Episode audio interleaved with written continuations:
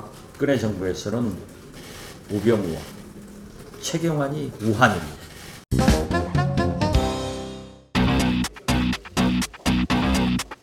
회의를 시작하겠습니다. 오늘은 좀 제가 조금 길 겁니다.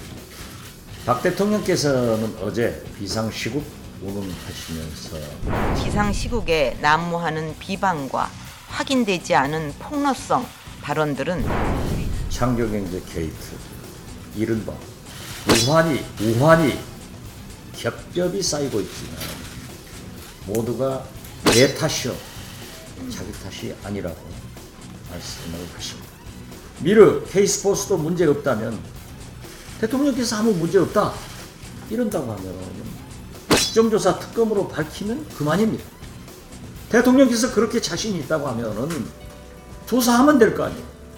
박근혜 정부에서는 우병우와 최경환이 우한입니다.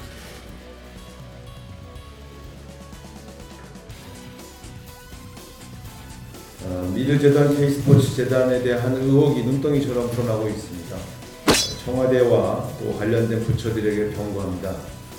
민정수석이야 바로 옆에 있는 측근이니까 판단하지 않고 어, 그저 곁에 두면 될, 될지 모르지만 이 재단 의혹은 그런 방식으로 찍어 누른다고 해서 해결될 수 있는 문제가 아니라는 점 다시 한번 경고하고자 합니다.